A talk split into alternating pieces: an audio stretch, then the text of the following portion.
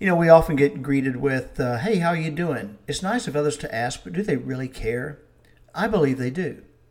I'm a greeter at my church on Sunday mornings. Now, I like the volunteer work because I'm a friendly guy who likes to interact with people. Sometimes when I ask people how they're doing, they say, okay. One guy, actually, a few weeks ago, he said, pretty shitty and never broke stride. He just kept going. Mere pleasantries are not going to change these people's day from just okay or pretty shitty to great. But I will offer a few words of genuine encouragement. Check on people, call them, text them, send them cards people need to know that they're thought of and that they're cared about because people are important, and that is something to consider.